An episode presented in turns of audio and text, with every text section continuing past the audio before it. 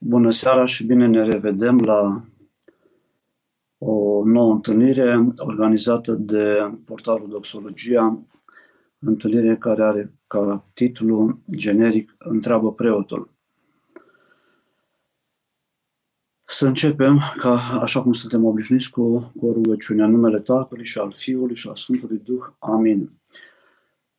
Împărate Ceresc, Mângâietorului, Duhul adevărului, care pretutindene aici toate le împlinești, viserul bunătăților și dătătorul de viață, vino și să lășluiește într noi și ne curățește pe de toată întinăciunea și mântuiește bunurile sfântele noastre. Slavă Tatălui și Fiului Sfântului Duh și acum și pururea și în vecii vecilor. Amin. Doamne, miriește, Doamne, miriește, Doamne, miriește, pentru rugăciunile Sfinților Părinților noștri și ale Sfinte Cuvioase Parascheva de la Iași, Doamne Iisuse Hristoase, Dumnezeul nostru, miluiește-ne și ne mântuiește pre noi. Amin.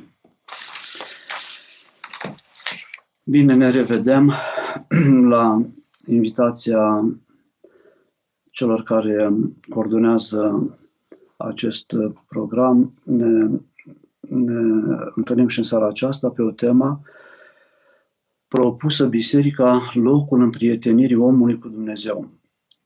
O temă frumoasă și provocatoare în același timp, care uh, ne readuce aminte și de biserică și de faptul că avem nevoie noi oamenii să ne prietenim cu Dumnezeu și că această împrietenire se poate face în mod desăvârșit în, uh, în Biserica lui Hristos. Avem nevoie să ne prietenim pentru că cu cel care este izvorul vieții și cel care poate omorâ și moartea, pentru că avem nevoie de sănătate sufletească și trupească, avem nevoie să omorâm moartea de noi, în primul rând spirituală, dar avem nevoie și de sănătate trupească, avem nevoie ca prietenul nostru Dumnezeu, atunci când noi, când se va sfârși cursul vieții aceștia, acesteia, se vor încheia zilele să, să nu ne lase, să ne ia cu, cu el, pentru că un prieten nu lasă pe cel cu care este prieten, ci îl ia cu, cu el, îl salvează, îl ajută și uh, avem nădejde dacă și Hristos, dacă vom reuși să ne prietenim cu El, ne va trece prin moarte în, spre împărăția sa.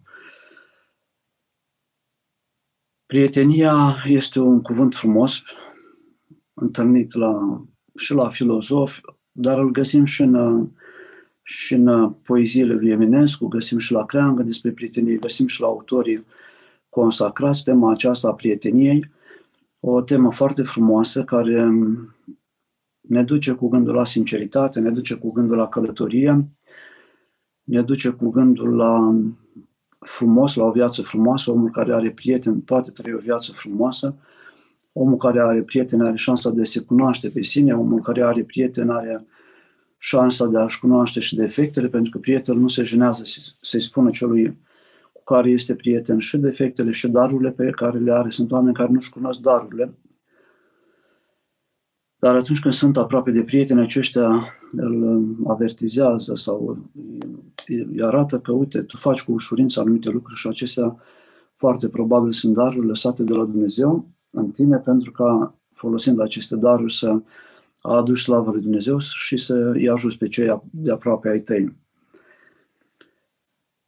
Și uh, în Evanghelie este un text foarte frumos la Sfântul Ioan, capitolul 15, versetul 14, dar versetul 15 mai, mai abitir mai mult, în care Mântuitorul ne spune, de acum nu vă mai zic slugi, că sluga nu știe ce face stăpânul său, ce v-am numit pe voi prieteni, pentru că toate câte am auzit de la tatăl meu, vi le-am făcut cunoscute.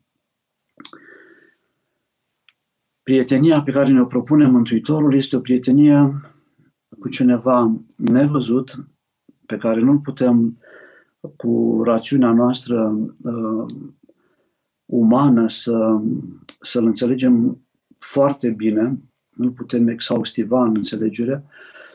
Și uh, pentru a, a înțelege această prietenie și pentru a înțelege ceea ce ne poate oferi această prietenie cu Hristos, este uh, necesar să avem, să fim în biserică, să fim în interiorul bisericii, să fim botezați, să avem credință în Dumnezeu, pentru că altfel nu putem să-L înțelegem pe Cel care ne are puterea de a ne lua din lumea aceasta văzută la un moment dat și de a ne duce și pe noi în lumea sa, în lumea lui Dumnezeu, în lumea pe care pământenii nu, nu o văd. Prietenia cu persoana, cu, cu Hristos, are șansa de a eterniza viața noastră, de a o spiritualiza și de a o duce, cum spuneam, dincolo de ceea ce se vede. Despre biserică auzim în crez că este una sfântă, sobornicească și apostolească biserică. Este una și este biserica este unitară și este sfântă, dar și unitatea din biserică și sfințenia sunt date de către uh, Hristos.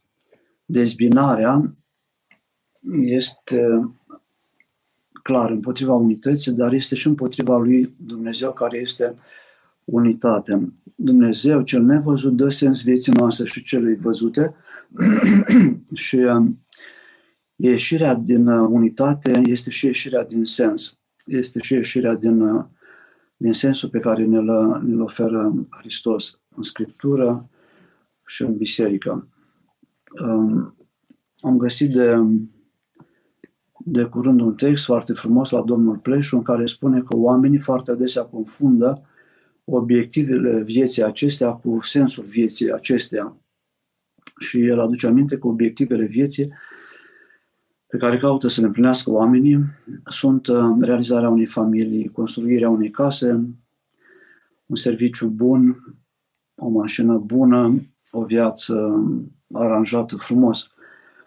Dar spune el că atunci când se împlinesc aceste obiective, omul rămâne totuși neîmplinit rămâne totuși nemulțumit, ajunge la o anumită vârstă, le are pe toate, ca bogatul din Evanghelie, dar sufletul său totuși este ne, ne, neîmplinit. Uh, sensul vieții este căutarea lui Dumnezeu, unirea cu Dumnezeu, întâlnirea lui Dumnezeu, căutarea împărăției cerurilor, căutarea depășirii vieții acestea trecătoare cu toate ale ei pentru a dobândi, cum spuneam de multe ori, viața veșnică. Sensul vieții nu se, nu se dă de la unul la celălalt. Se primenește, se caută, se află, se, uh, se, se dobândește în sfat cu cei mai înțelepți. Se caută când omul are o nemulțumire interioară, are neliniștea cea sfântă. Când nu se mulțumește cu ceea ce oferă uh, lumea aceasta și atunci caută ceva care nu se vede, care este dincolo de lumea aceasta și care organizează viața din lumea aceasta, îl caută pe Dumnezeu. Bine este și creștinul nu confundă obiectivele vieții cu sensul vieții. Avem nevoie și de hrană, pentru pâinea noastră cea de toate zilele, este necesară și ea. Avem nevoie de o casă, avem nevoie de haine, avem nevoie de uh, familie, avem nevoie de un job, un loc de muncă, dar um, creștinul este conștient că nici casa, nici mașina, nici locul de muncă, nici multă mâncare nu pot să îl împlinească de săvârșit și caută um, un altceva. Iar acest altceva se poate dobândi, cum spuneam la începutul întâlnirii, prin această împrietenire cu cel care dă sens, care este izvorul vieții noastre, dar care este și sens, sensul vieții noastre, cu Hristos pe care îl aflăm în biserică. Biserica este cea care păstrează Harul lui Dumnezeu și întregul adevăr se află în biserică. De aceea prietenia cu Hristos nu poate fi decât în adevăr și prietenia cu Hristos nu poate fi decât în, în biserică și întâlnirea cu, cu Hristos cea mai desăvârșită este în Euharistie, dar până acolo mai sunt trepte, cum spuneam, este botezul, avem nevoie să fim în biserică, este nevoie de mirungere, este nevoie de taina pocăinței, de spovedanie, este nevoie uh, pentru a ne întâlni cu Hristos să uh, îl cunoaștem întâi, nu ne putem împrieteni cu cineva pe care nu-l cunoaștem. Și Euharistia este cea care uh, se săvârșește în biserică. Fără biserică nu poate exista Euharistie. Fără Euharistie nu poate exista biserică. Biserica păstrează, cum spuneam, plinătatea Harului și adevărului și omul care se pregătește pentru a se întâlni cu Hristos se împărtășește, iar această împărtășire cu Hristos consolidează și unitatea bisericii aduce sfințenie de la izvorul sfințenii care este Hristos peste om. În biserică putem dobândi sfințenia, care este scop al vieții noastre. Ne spune Sfântul Serafim de Sarov, izvorul bisericii este Dumnezeu, ea se împărtășește prin biserică. Niciun sfânt nu a epuizat sfințenia bisericii. Slava lui Dumnezeu se arată în, în sfinții săi, dar um, sfințenia nu se epuizează nici în toți sfinții biserici, pentru că izvorul sfințeniei este inepuizabil. Slava lui Hristos se arată prin sfinții săi în lume, lumina lui Hristos se arată prin sfinții săi. Sfințenia se manifestă prin iubire, prin deschiderea față de ceilalți. Niciun sfânt cei mai mari sfinți. Sfințenia nu este, o, spune Părintele Stăniloae, o barieră între noi și ceilalți creștini, între ceilalți oameni, ci din potrivă, Sfințenia îl deschide pe om spre ceilalți oameni, se manifestă în iubire, în compasiune, care se arată în rugăciunea pe care o fac Sfinții lui Dumnezeu pentru lume, pentru oameni, în jertfa pe care au făcut-o și o fac pentru ceilalți, în în ajutorarea, milostivirea pe care o au față de ceilalți. Deci, un om care dobândește sfințenia nu își aduce în viața lui toată sfințenia lui Dumnezeu, nu se epuizează sfințenia bisericii într-un sfânt, sfințenia se transmite către ceilalți, sfinții și ceilalți din biserică ajută la această împrietenire cu Dumnezeu. În parohie, ceilalți credincioși contribuie la împrietenirea celor care sunt mai indiferenți cu, cu prietenul Hristos, al celor care își doresc această prietenie, Dumnezeu ne iubește pe fiecare, ne așteaptă pe fiecare, ne dorește pe fiecare să fim aproape de El. Sfințenia este un dar de la Dumnezeu, dar este nevoie și de participarea omului. Nu ne putem împărtăși de uh, sfințenia care este dar de Harul Dumnezeu decât uh, și prin voință liberă, avem libertate de plină, Dumnezeu ne respectă libertatea și prin uh, lucrarea noastră personală, asceza, lucrarea virtuților, căutarea lui Dumnezeu, chemarea prietenilor. O prietenie presupune multe lucruri. Presupune sinceritate, e clar că nu poate fi prietenie între doi oameni care nu sunt sinceri.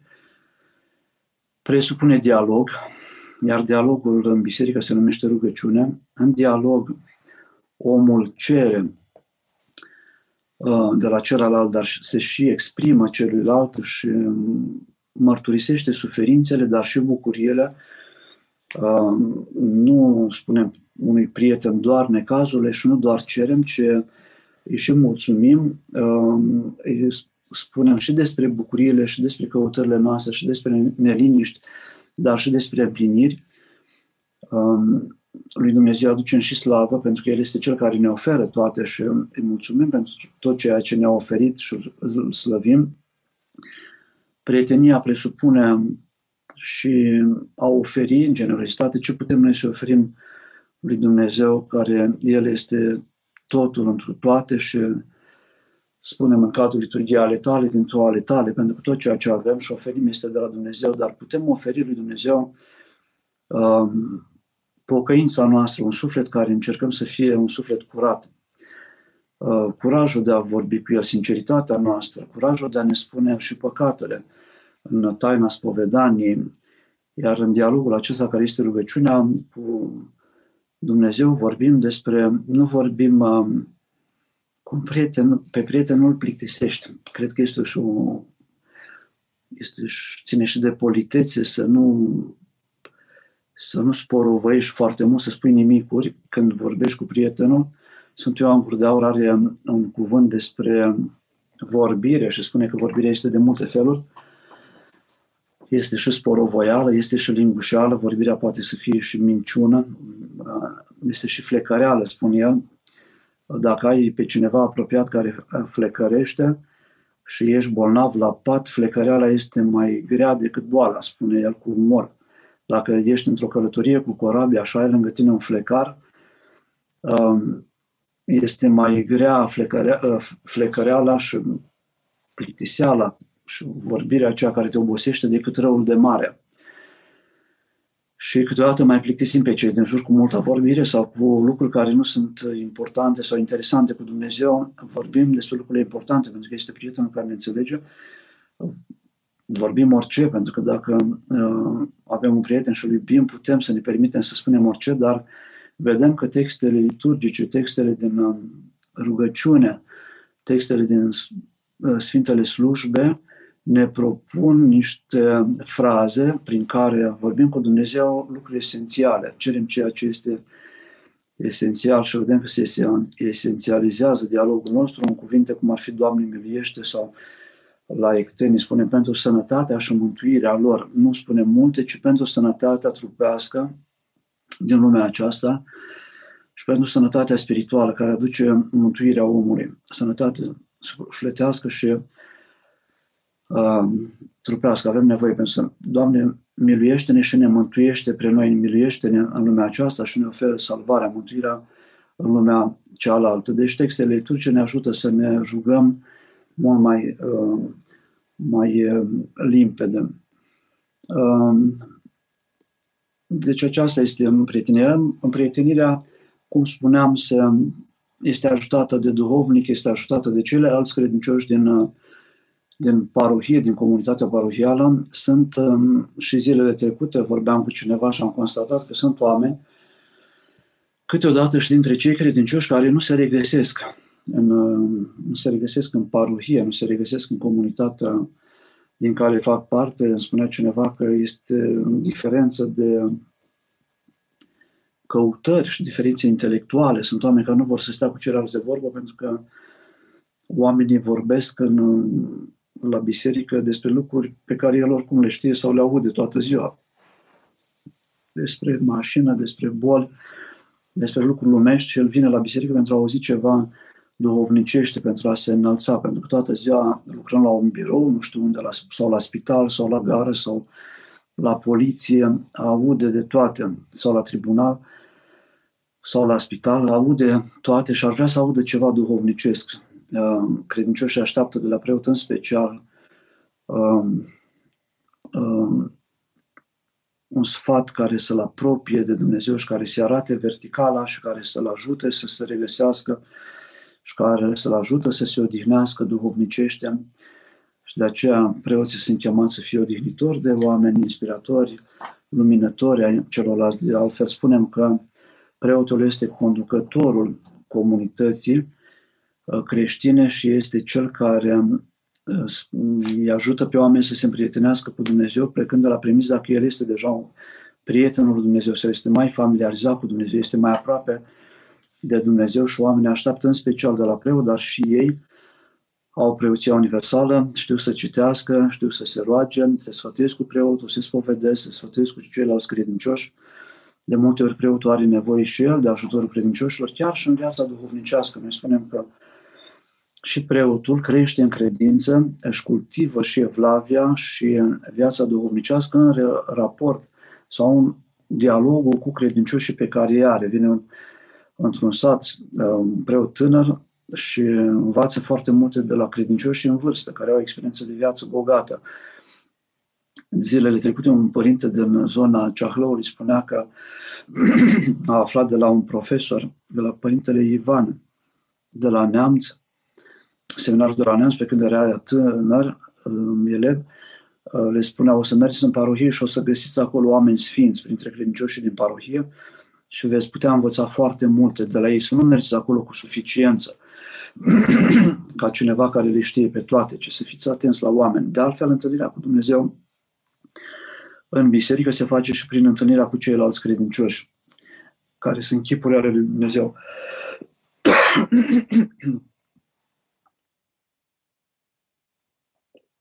fiecare om este un chip al lui Dumnezeu și ne întâlnim cu Hristos în celălalt.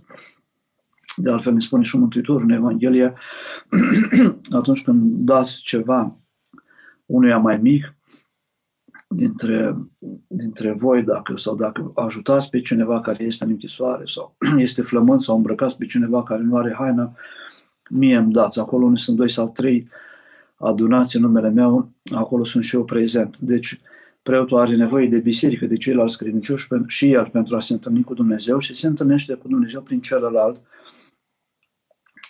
care este echipa lui Dumnezeu și pe care dacă reușește să-L asculte pe Dumnezeu, avem nevoie um, și să-L ascultăm. Suntem chemați în această prietenie și să fim atenți, să putem auzi glasul lui Dumnezeu. Îl auzim în cântările bisericești, în cuvântul Scripturii, um, îl auzim din cuvântul celuilalt, care și el este om al lui Dumnezeu. Uh, de aceea, dacă știm să ascultăm pe aproape, le știm să-L ascultăm și pe Dumnezeu și dacă știm să-L ascultăm cu adevărat pe Dumnezeu, știm să-L ascultăm și pe Cel de lângă noi, plecând de la premiza că celălalt este și El, de la convingerea că este echipa lui Dumnezeu și s-ar putea și prin El să vorbească Dumnezeu. Câteodată cei mari și preotul greșește, vorbește mult și nu mai are timpul, sau spune că nu mai are timpul, nu mai poate să-l asculte pe celălalt. Am făcut experimentul acesta la Sfântul Ioan cel Nou, la Suceava, stăm la, la Raclă, mi-am propus de mai multe ori, dar odată mi-am propus și m-am forțat să nu vorbesc. Odată chiar am fost foarte bolnav și nu puteam vorbi din cauza unei viroze. Chiar nu mai puteam vorbi și a trebuit să rămân acolo, nu era un alt preot. Și mi-a zis Părintele Stareț, Părintele Vartolomeu, asculte doar pe oameni. Și am făcut experimentul în câteva rânduri, dar odată sau chiar de două ori, toată ziua nu am vorbit nimic. Spuneam doar da, da. Oamenii veneau, oameni în vârstă, oameni tineri, oameni cu suferințe uh, la biserică, într-o biserică de oraș, mai ales într-o zi, dacă stai în biserică, te întâlnești cu oameni și de la care lucrează la CFR și care lucrează la spital și care lucrează la tribunal și la școală. Este o întâlnire cu diferite tipologii de oameni, cu diferiți oameni, care vin din medii foarte diferite și mai putând să vorbesc, altădată propunându să nu vorbesc, uh, ascultam doar pe oameni și am, am ascultat o dată pe doamnă în vârstă vreo jumătate de oră. Și nu, nu-i spuneam nimic. Și spunea ea, nu e așa că ar trebui să mai am mai multă răbdare, nu e așa că ar trebui să mă rog pentru el. Era într-un conflict cu cineva și vorbea și vorbea și vorbea. Ei, las că vede Dumnezeu. și la final, după jumătate de oră de stat și ascultat, am spus, haide să facem o rugăciune. Da, părinte, să facem o rugăciune. Am făcut o rugăciune și era foarte bucuroasă, mult mai bucuroasă decât dacă aș fi vorbit o jumătate de oră din inteligența mea și din toate cuvintele Sfinților Părinți. Oamenii au nevoie să fie și ascultați și atunci când ne ascultăm, de multe ori auzim și glasul lui Dumnezeu. din necazul celuilalt, din experiența vieții lui, din înțelepciunea lui, sunt oameni care au trecut prin viață și au, pe anumite segmente cel puțin, um, o înțelepciune foarte profundă, foarte, foarte adâncă, foarte înaltă și avem nevoie, deci, să, să auzim și pe ei. Deci, în biserică, la împrietenirea credinciosului cu Dumnezeu, o împrietenire care este progresivă, asimptotică, dacă este să folosim un termen uh, uh, matematic, crește asimptotic spre perfecțiune, uh, uh, ne ajută acolo și Sfinții lui Dumnezeu pe care cărora le cerem ajutorul și ne ajută și ceilalți credincioși din biserică. Sunt oameni care nu-i primesc pe ceilalți. O parohie are și vocație misionară, are vocația de a fi deschisă către ceilalți, uh, de a-i primi, de a invita pe ceilalți. Sunt colaboratorii preotului în lucrarea de împrietenire a uh, oamenilor din comunitate. Preotul are datoria de a încerca, cel puțin, să facă să ajungă cuvântul lui Dumnezeu la cel mai îndepărtat credincios de biserică, în capătul satului, în capătul comunității, la fiecare om din parohie, să audă cuvântul lui Dumnezeu, sau ca o invitație, ca un strigăt al lui Dumnezeu, eu sunt aici. Eu sunt aici, dacă aveți nevoie de mine, chemați-mă, cereți-mi ajutorul. și credincioșii au un rol foarte important în parohie, acela de a invita pe ceilalți, de a fi misionari, de a, asigura, a se asigura că ceilalți se pot regăsi în, în comunitatea lor. Sunt oameni credincioși care nu se regăsesc și o temă foarte interesantă pentru noi preoții. Cineva spunea că, până la urmă, omul nu trebuie să se împrietenească cu toată lumea și să se regăsească Oamenii vin la biserică și în loc să vorbească cu Dumnezeu și să stea și să-L asculte pe Dumnezeu, vorbesc între ei. și ratează momentul liturgiei, ratează momentul întâlnirii cu Dumnezeu în Sfânta Liturghie sau în slujbe, atunci când fac prioritățile, greșesc uh, în a înțelege prioritățile, cum s-a întâmplat acum la Pași, au fost discuții, oamenii au fugit să ia Sfânta Lumină, dar nu s-au împărtășit. S-au înghesuit să ia Sfintele Paști, adică o bucată de pâine binecuvântată, sfințită, uh, de preot, care este ajută, dar n-au luat Sfânta Împărtășanie. Aleargă să-și împlinească obiectivele, dar uită sensul vieților.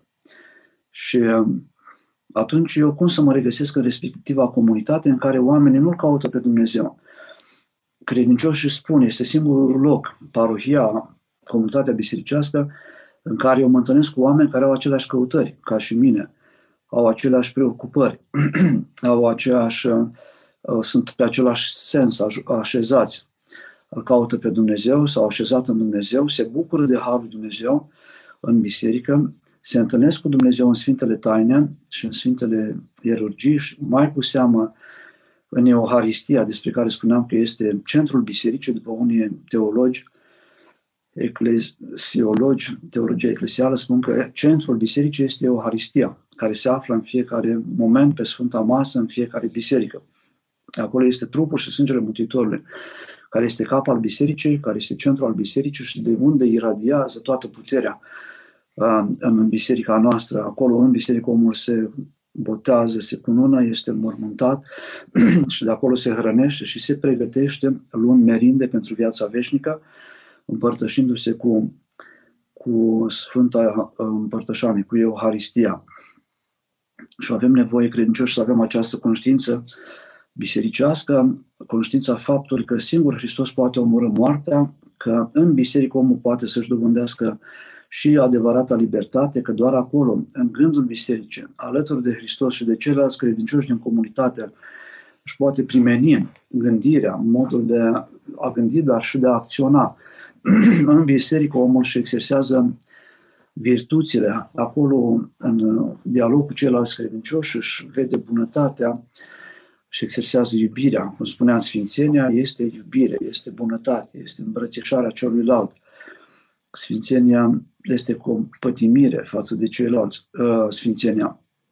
Și uh, am, uh, ne-am adus aminte zilele trecute de Sfânta Cruce, duminica trecută, de voi și cineva să vină după mine să-și ia crucea sa și să-mi urmeze mie. În duminica, prima după pogorârea Duhului Sfânt, duminica tuturor sfinților. Sfinții sunt roada lucrării Duhului Sfânt în biserică.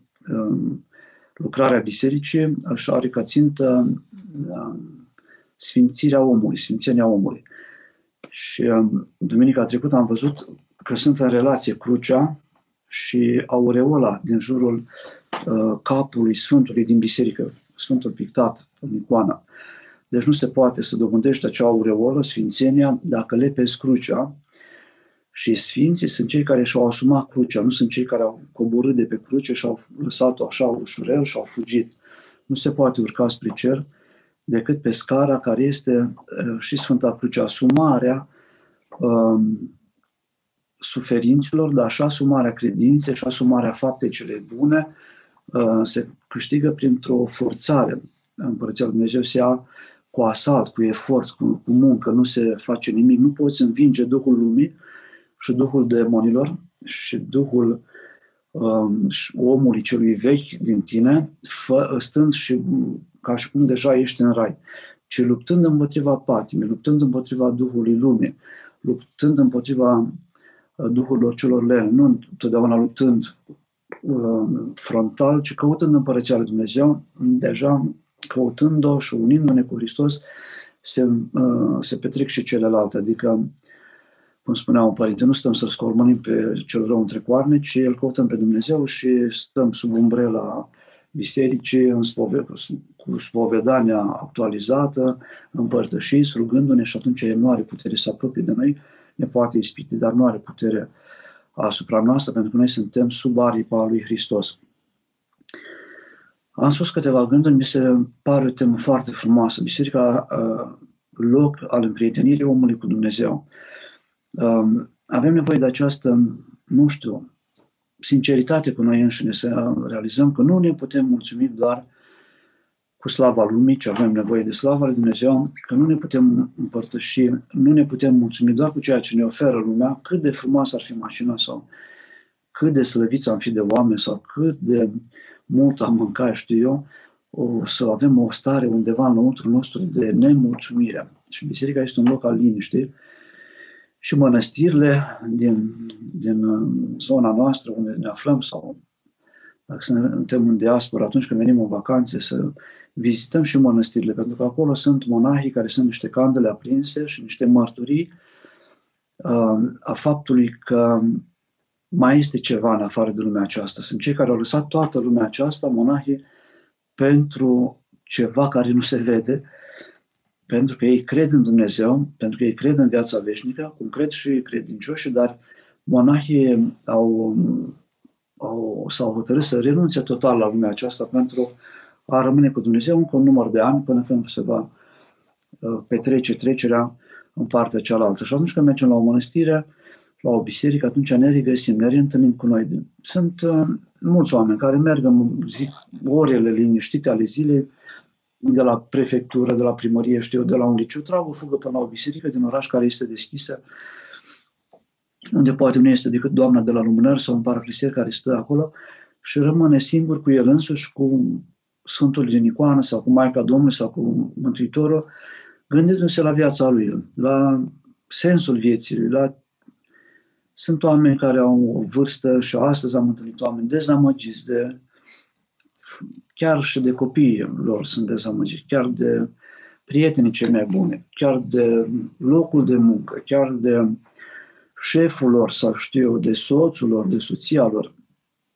Se duc acolo și să rămână puțin cu prietenul lor, cu Dumnezeu, pentru a se regăsi și pentru a se reconfigura. Când iubim pe cineva, stăm mai mult cu el. În prietenia este și timpul foarte important. Dacă iubim mașinile, stăm pe internet și căutăm mașini, vrem să vedem ultimele modele, ce performanțe au.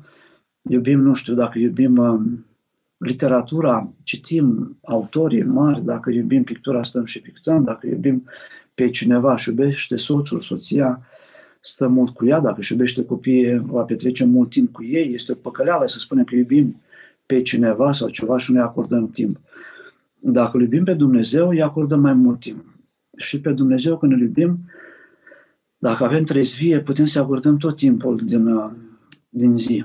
Chiar dacă stăm cu altcineva, putem să ne rugăm, să avem gândul lui Dumnezeu în dialog cu celălalt, în raport cu, cu ceilalți, cu îndatoririle pe care le avem. Dar avem nevoie și de timp unic pentru Dumnezeu, adică să stăm o oră pe zi sau câteva ore pe zi, sau jumătate de oră pe zi doar cu Dumnezeu sau un sfert de oră pe zi doar cu Dumnezeu, să vorbim cu El, să ne liniștim pentru a putea vorbi curat și sincer, pentru că facem rugăciunea formală, ne rugăm acolo ca să se întâmple minune, dar este și aceea este bună, chiar dacă nu are calitate.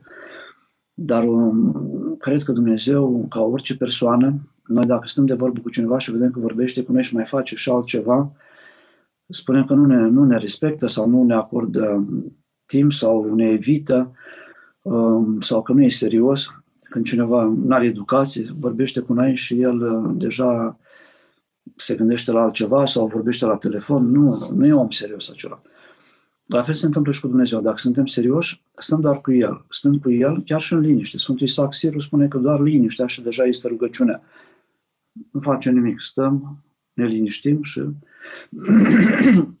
ne gândim la Dumnezeu. Și dacă ne și rugăm, dacă ne așezăm gândurile noastre și înaintea lui Dumnezeu, atunci vom avea șansa de a primi și răspuns și de a ne hrăni, de a primi putere ca să depășim încercările, de a primi și o inspirație, de a înțelege. Când stăm cu Dumnezeu, putem înțelege de ce se întâmplă anumite lucruri, pentru că foarte multe din viața noastră, greutățile vieții noastre, vin din cauza nepriceperii noastre de a lucra, de a ne raporta la ceilalți. Punem accent pe lucruri care nu sunt importante pentru lume sau pentru ceilalți, sunt pentru mine și nu ne vedem decât pe noi. A făcut cineva un studiu și a văzut că foarte mult, 90% dintre oameni, se gândesc doar la ei. Începând cu o fotografie. când ne uităm la fotografie, prima dată ne uităm să vedem unde suntem noi și cum arătăm noi, care este imaginea noastră. Și atunci, în condițiile acestea, um, este când oamenii se gândesc doar la ei, este complicat să mai asculte pe ceilalți, să mai, să mai înțeleagă pe ceilalți și avem nevoie să să fim atenți și la ceilalți și să vedem, avem câteva întrebări, cred că am depășit deja timpul. Cum pot să scap de mânie și să fiu iarăși prieten cu Hristos?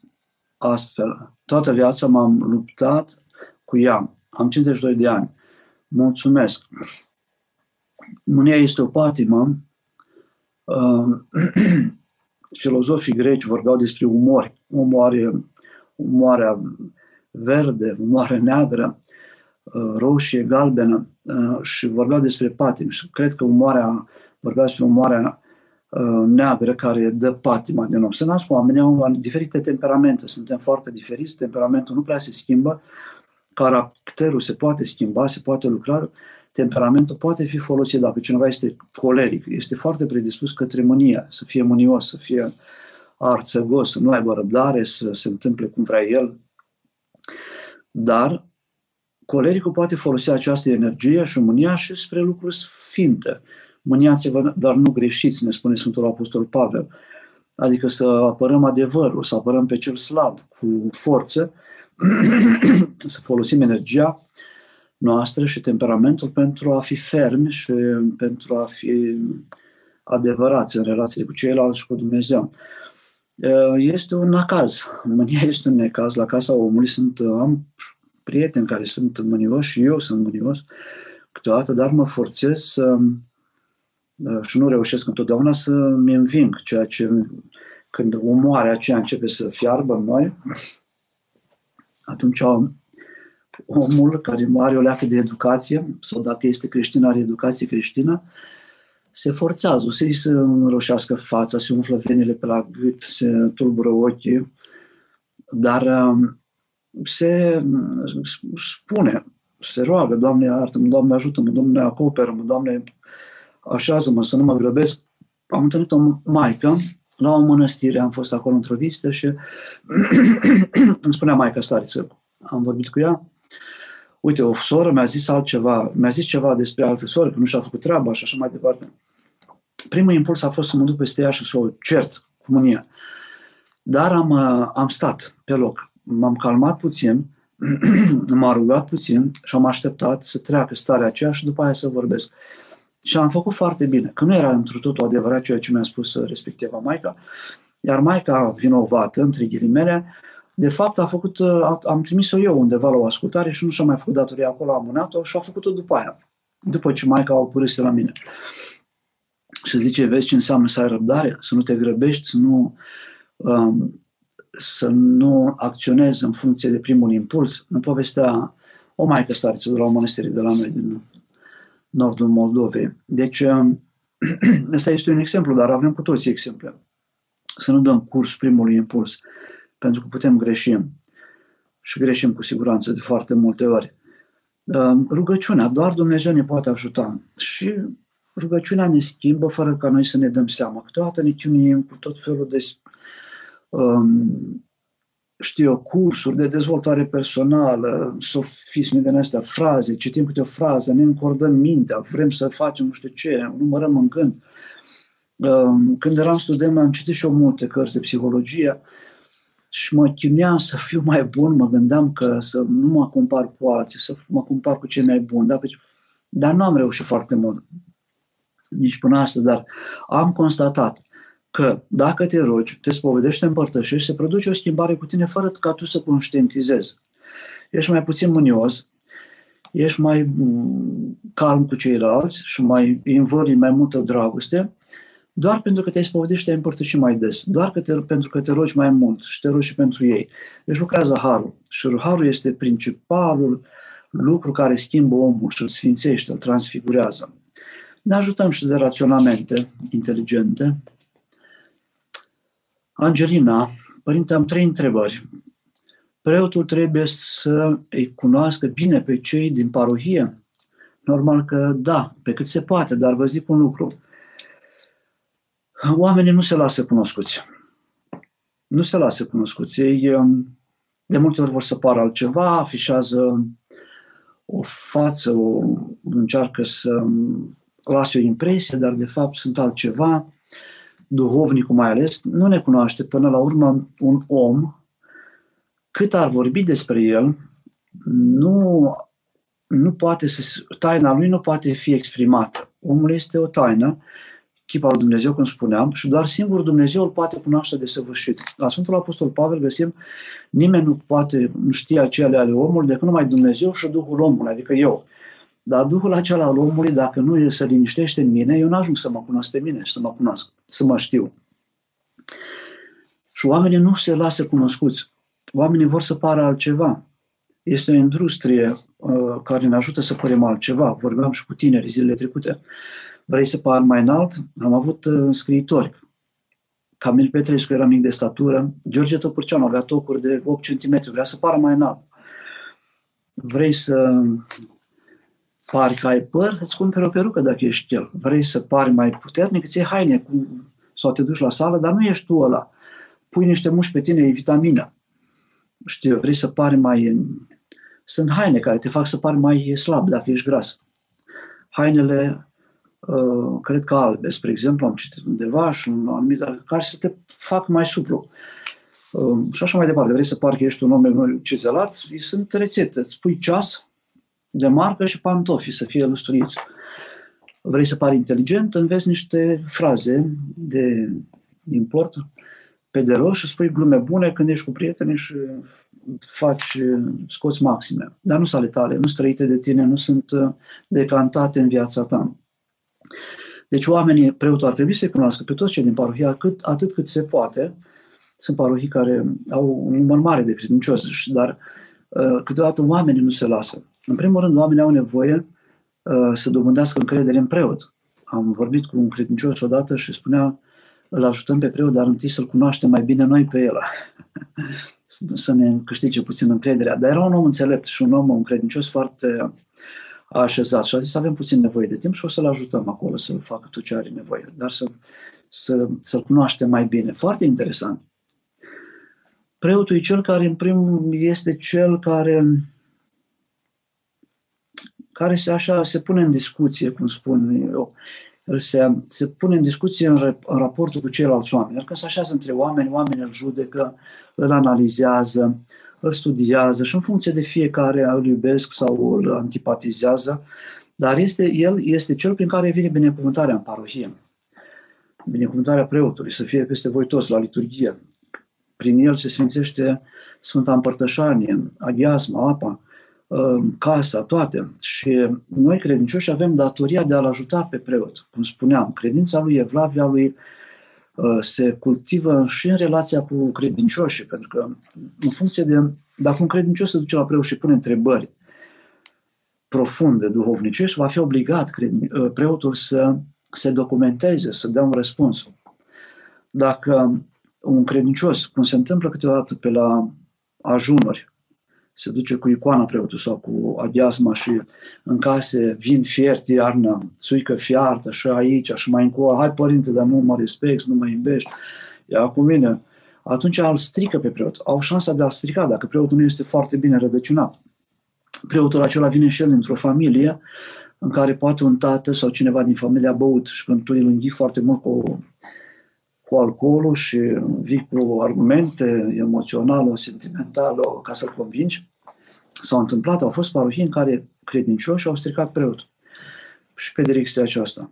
Deci au o responsabilitate foarte mare, modul cum se adresează lui și dacă sunt foarte sinceri, oamenii îl ajută pe preot. Eu am discutat cu cineva acum o săptămână, oameni care au probleme existențiale foarte adânci, care sunt în limita unei deznădejde, la, la marginea o deznădejde. Și oamenii aceia, fiind foarte sinceri, la ajută și pe preot să fie și el foarte, să fie mai adevărat.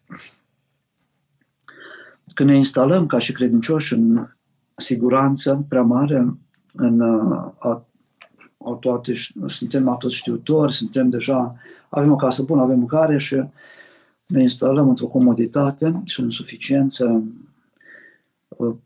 nu se va bucura preotul dacă nu vede că acel om are căutări reale. Și căutările reale de multe ori le are omul în suferință. Te poți împrieteni cu Dumnezeu fără spovedanie?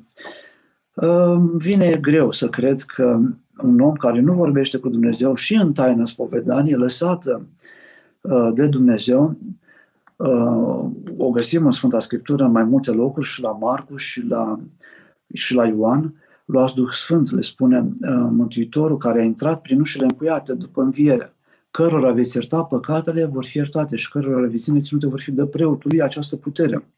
A dat-o apostolul și au transmis-o apostolii ierarhilor și prin continuitatea uh, uh, apostolică noi avem uh, toate darurile pe care le-au primit apostolii, s-au trimis în biserică prin ierarhi până astăzi, uh, ierarhiei și preoților și acesta preotul are puterea de a dezlega ce ai de ascuns față de cine? Eu sunt doar un martor, spune duhovnicul la spovedanie. Este icoana Mântuitorului, a Maicii Domnului. Vorbim cu Dumnezeu acolo. Preotul aude foarte multe. Să nu credem noi că am auzit, vai, că nu, nu preotul aude de la crime, de la cele mai oribile fapte până la cele mai mici, dar nu se înfricoșează. Nu ai ce să-i spui ca să-l mai uimești pe un preot care are deja, să zicem, 20-30 de ani de preoție. Și, și cu atât mai mult, um, avem nevoie și să ne rușinem în fața preotului, să ne fie rușine de păcatele noastre, pentru că ne ducem și ne spovedim, cum spunea o fostă colegă de la școală, eu mă spovedesc sub o salcie în grădina botanică, era student la biologie, dar după aia și-a revenit și am găsit și alții care se spovedesc la apusul soarelui, uh, la soare, dar nu este o persoană acolo. Eu nu am încredere că această spovedanie te predispune și la schimbare, te ajută să te pocăiești, să te schimbi. Deci eu cred că spovedania ajută foarte mult la împrietenirea cu Dumnezeu, pentru că eu mă împrietenesc cu Dumnezeu lăsând acolo în fața duhovnicului, dar în fața icoanei Mântuitorului, păcatele mele, ca să fac curat, ca să aibă loc Dumnezeu în mine, că nu poate locui Duhul Sfânt și Duhul celui rău în inima mea, ori unul, ori altul. Și atunci fac curat în inimă, spovedând păcatele, ca să poată locui Duhul Sfânt, Harul Dumnezeu în mine. Ce faci dacă nu ești o fire deschisă spre confesiune, dar vrei ajutorul duhovnicului? Se exersează și aceasta. Am întâlnit pe cineva care spunea că sunt oameni puțin mai autiști, între ghilimele, adică le frică de ceilalți, nu se simt bine între ceilalți pentru că se simt mai slabi, mai mici, mai și atunci evită întâlnirile. Am cunoscut oameni care nu iese din casă și sunt supărați soții sau soțiile pentru că el sau ea sunt mici de statură sau nu sunt foarte prezentabili și nu iese din casă. Ne ieși din casă când soțul o invită să facă o plimbare prin oraș, duminica sau sâmbătă prin grădina botanică, azi, mâine, poi mâine, ea se separă și de soțul ei. În spate, uh, ea nu spune lucrul adevărat, că vorbeam despre cunoașterea. El nu spune că are motivul pentru care nu este, spune că nu se simte bine, dar evită să iasă. Astăzi, mâine, poi mâine, soțul începe să găsească pe altcineva cu care să se plimbe. În spatele acestei mei și din oraș poate să fie un duh de mândrie rușinea de multe ori are în spatele ei mândria. Eu nu vreau să fiu făcută de râs sau făcut să mă simt penibil. Și atunci uh, evit, da, evitând uh, lumea, evitând pe ceilalți creștini, evit și relația de comuniune și să aflu anumite informații și să împărtășesc anumite experiențe și mă izolez.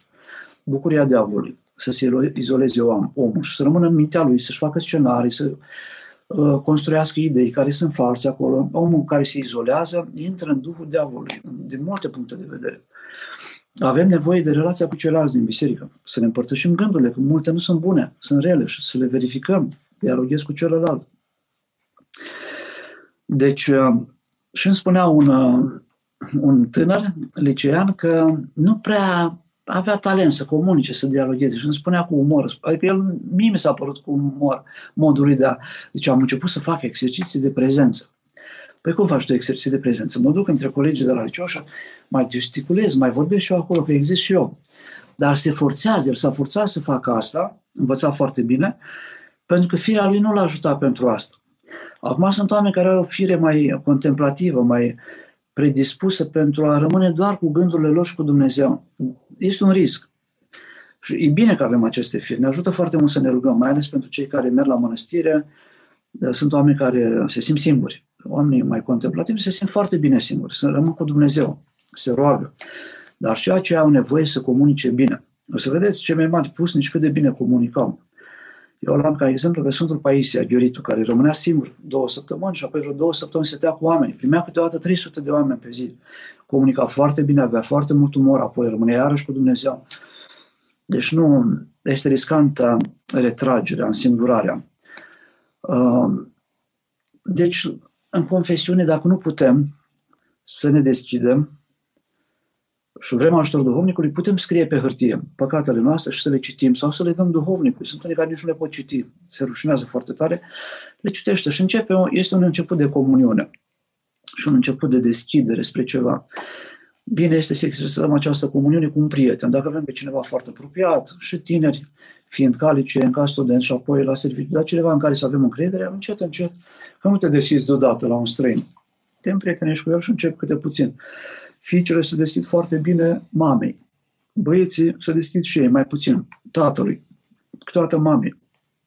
Dar fetele foarte, sunt unele care dialoghează foarte bine cu mama lor, care nu le încrădește, nu le impune reguli, le ascultă și, le ascultă. și mă bucur foarte tare că sunt mame înțelepte care știu să-i asculte pe copii fără să le facă program și fără să-i îngrădească și fără ca să-i mustre sau să-i ocărască imediat. Și atunci au câștigat încrederea copiilor și copiii se descarcă. Este un ajutor extraordinar dat de părinții care își iubesc copiii și pot să-i asculte. Și de duhovnic. Au nevoie și de duhovnic. Bun, am spus câteva gânduri, nu știu dacă sunt cele mai bune. Părinte, simt o sete de Dumnezeu așa cum dorește cervul apa izvoarelor. Da, cam salm. Cu toate acestea simt că nu fac destul pentru el. Cum pot să-mi astâmpăr această sete? Păi, du-te aproape de izvor. Cerul care dorește izvoarele nu stă pe vârful stâncii, coboară de acolo sau nu stă departe de izvor, se duce la izvor și se adapă. Și cum ne... un om care îl iubește pe Dumnezeu citește cu mare bucurie cuvintele Sfinților. Deci Sfânta Scriptură, filocaliile, viețile Sfinților și permanent Harul lui Dumnezeu și Duhul Sfânt lucrează în lume prin Sfinții săi în moduri foarte diferite, foarte diverse, foarte surprinzătoare. Și omul care citește, dar nu poți nici foarte mult să citești, pentru că omul care îl iubește pe Dumnezeu citește și apoi vrea să se roage.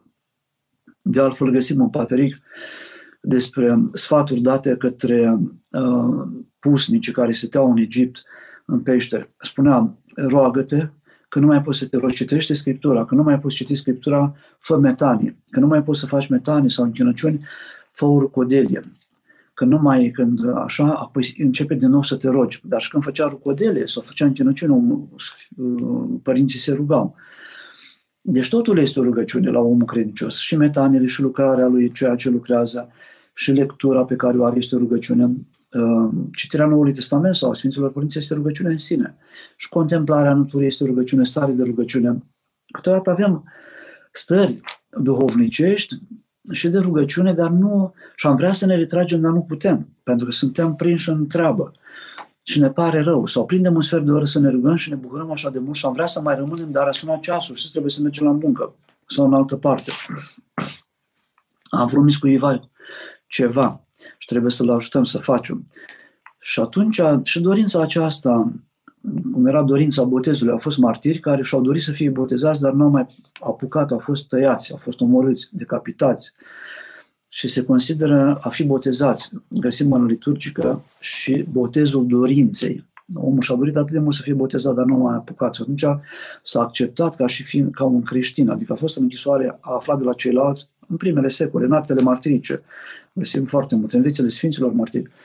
Oameni care, creștini, care și-au dorit să fie cu, uh, cu să fie botezat, dar nu au mai apucat. Spre exemplu, Nicolae Steinhardt a fost botezat în închisoare de către părintele Mina Dobzău cu un ibric de apă, pentru că nu știa dacă o să mai trăiască să iasă de închisoare. Au fost, au fost închiși în perioada comunistă pe motive politice, nu pentru că au furat găini, cum spuneau odată în apea Sfântul Părinte Mitropolit Anania. Au fost pentru idei, pentru credință, nu pentru răutăți. Câteodată erau amestecați politice cu cei uh, de drept comun și atunci uh, erau conflicte de idei foarte mari acolo. Bun. Uh, deci această sete este o întrebare extraordinară, Doina, este foarte bună, foarte frumoasă se împlinește prin rugăciune, prin dialogul cu oamenii duhovnicești, prin lectură, prin Sfânta Împărtășanie, spovedanie și Sfânta Împărtășanie și avem tot ce ne trebuie ca să ne împlinim această, să ne adăpăm, să scăpăm, să folosim această sete.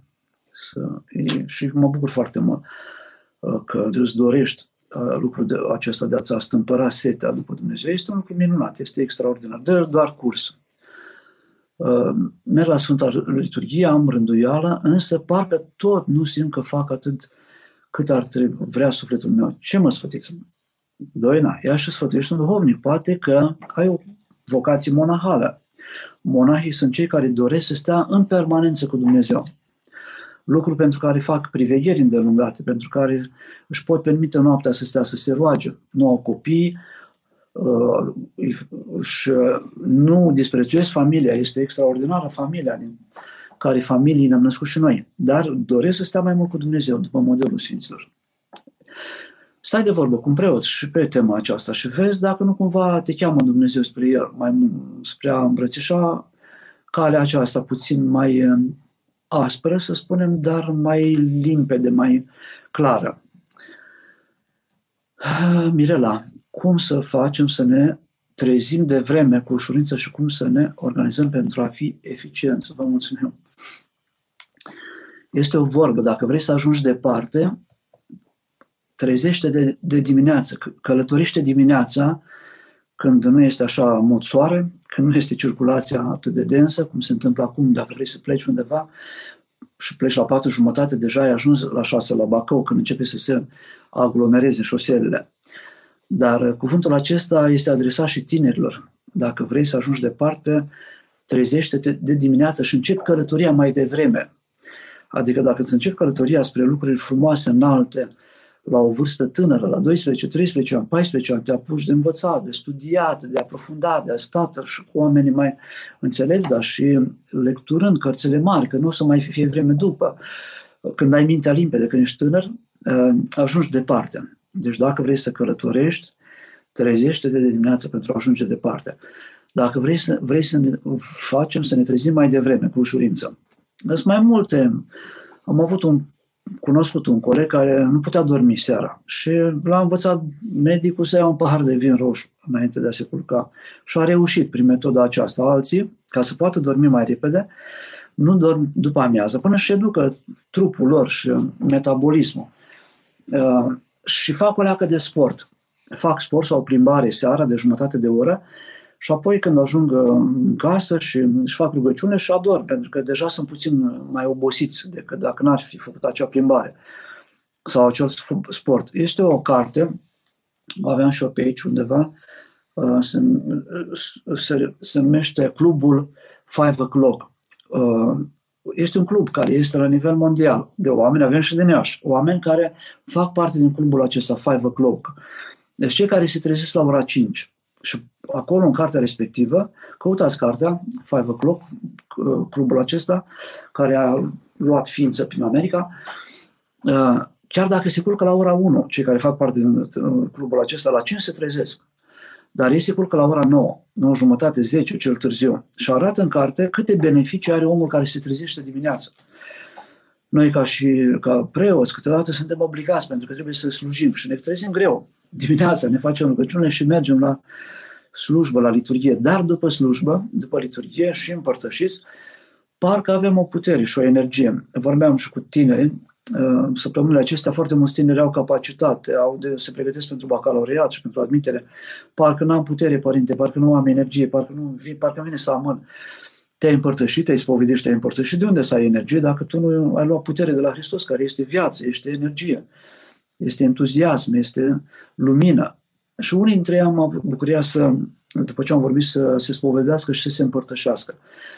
Dar uh, eu așa văd, dacă vrei să te culci, dacă ți-ai clarific, scrie și pe hârtie, vreau să mă culc mai devreme.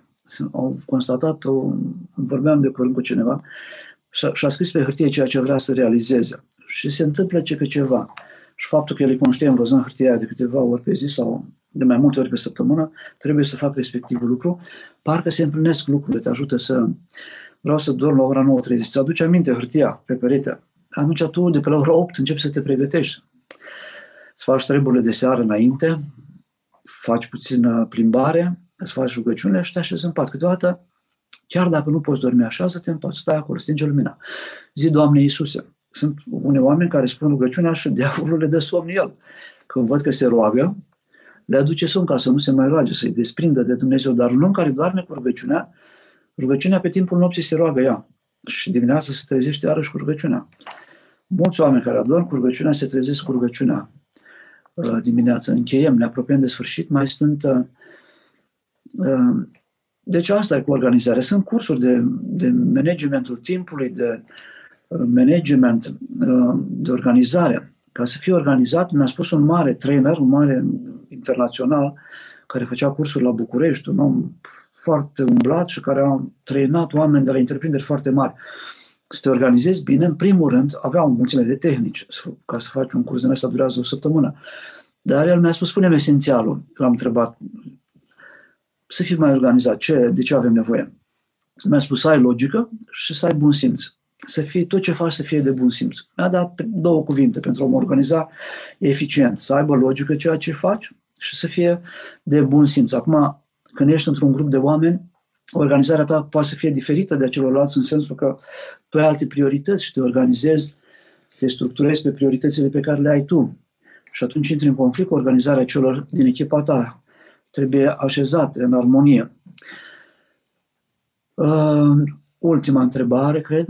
Uh, dacă eu simt că îmi vo- să îmi vorbească mai mult duhovnicul, însă la spovedanie nu este timp că mai sunt și alți credincioși. Eu oare mândrie din partea mea că mă mai doresc mai mult cuvânt din partea lui? Nu este, poate să fie o, acea sete despre care vorbea mai înainte Doina. O sete de a, de a primi cuvânt, dar trebuie să fim și noi înțelegători, că nu se poate câteodată. Și cei care se spovedesc, uh, povestesc lucruri neesențiale. Una este sfatul duhovnicesc, una este consilierea și alta este spovedania. La spovedanie îmi spun păcatele cu pocăință, după care primesc dezlegarea. Dacă vreau să stau mai mult de vorbă cu el, pot să-i cer o întâlnire în afara programului de spovedanie. Aș vrea să stăm jumătate de oră de vorbă. Sau, dacă suntem oameni faini, sincer îi spunem cu sinceritate, poate de vrea mai mult să vorbesc și când văd așa că sunteți puțin presat și grăbit și că alții așteaptă acolo în biserică sau la ușă, uh, parcă mă rețin să mai vorbesc și nu mă simt foarte confortabil. Cum să fac ca să rezolv problema asta? Și vei primi un răspuns de la duhovnic. Deci nu cred că este o mândrie. Dar câteodată suntem egoiști și ținem pe preoți, pe duhovnici, de vorbă pe lucruri poate nu foarte, știu eu, nici nu ne sunt de folos, mai ales când povestim despre alții. Nici nouă. Este, sunt duhovnici care o taie Uh, penitentului, ucenicului, pentru că dacă l-ar lăsa să vorbească mult, îl lasă să facă păcate, să bârfească pe alții sau să spună lucruri care nu sunt, nu se cade. Spre exemplu, păcatul de desfrânare. Nu te-a pus să spui la spovedanie despre desfrânare, ce s-a întâmplat acolo. Am greșit, am păcătuit. Sau că nu este bine. Sau să spui despre... Să nu, nu dezvoltăm păcatele foarte mult. Spunem păcatul uh, am furat ceva și începi să spui cum ai făcut și cum spui că ai fost na, foarte cum nu trebuie, dar nu mai spui toate răutățile. Bun, uh, în detaliu, pentru că acele detalii nu aduc un duh bun. Ne spunem păcatul cu pocăință, primele dezlegare. Vrem uh, mai mult sfat? Cerem sfatul. Uh, și există, îl invitați odată la o seară duhovnicească și în cadrul serii duhovnicești și puneți toate întrebările pe care le aveți de spus, acolo în parohie, unde vă aflați și uh, apoi mai stați cu el și după. Adică creați un alt context decât cel în care el este presat de către credincioși. Zic și eu, poate fi o soluție. Care este diferența dintre uh, dintre dintre o sândirea proprie care este percepută ca păcat și starea de pocăință care este bine primită. Uh, să spunem la țară, s-a dosădit pe sine, adică s-a osândit pe sine, mai tare, mai îndărătnic, mai sunt tare, mai sunt mândru, tare cioturos, mai să, să zice la țară, tare cărpănos mai sunt, uh, tare își zice omul singur lui și eu cred că lui Dumnezeu îi place, dacă nu o spune în așa fel încât să se desfințeze pe sine. Uh, simțul acesta al umorului este bun și e bine să facem, să râdem de noi înșine, în primul rând. Să râdem de apucăturile greșite, pentru că râzând, conștientizându-le și verbal, câteodată și în prezența celor apropiați, ne mai o sândim pe noi, ne mai ocărâm pe noi, uh, dar nu cu, cu falsă uh, smerenie, uh, ne ajută. Vedem, ne aducem aminte și noi, tare mai sunt, nu știu să zicem, tare mai sunt zgârcit mai, nu știu cum să scap de zgârcinea, sau tare mai sunt, tare mă mai oțără și îmi pare rău după asta că îi cert pe copii sau pe... Lucrurile acestea te pot ajuta să conștientizezi mai bine și ceilalți să vadă că tu conștientizezi și să te ajute, nu să te judece că ai greșit cu ceva. Să te osândești pe tine, nu să o osândești pe altul. Pe altul nu ai voie. Pentru că tu consideri că el a făcut păcat, dar nu știi de unde vine, în ce condiții a făcut păcatul. Singurul judecător este uh, Dumnezeu. Să lăsăm pe Dumnezeu să ne judece pe toți și pe cei pe care parcă am avea tendința să judecăm uh, și noi. Da.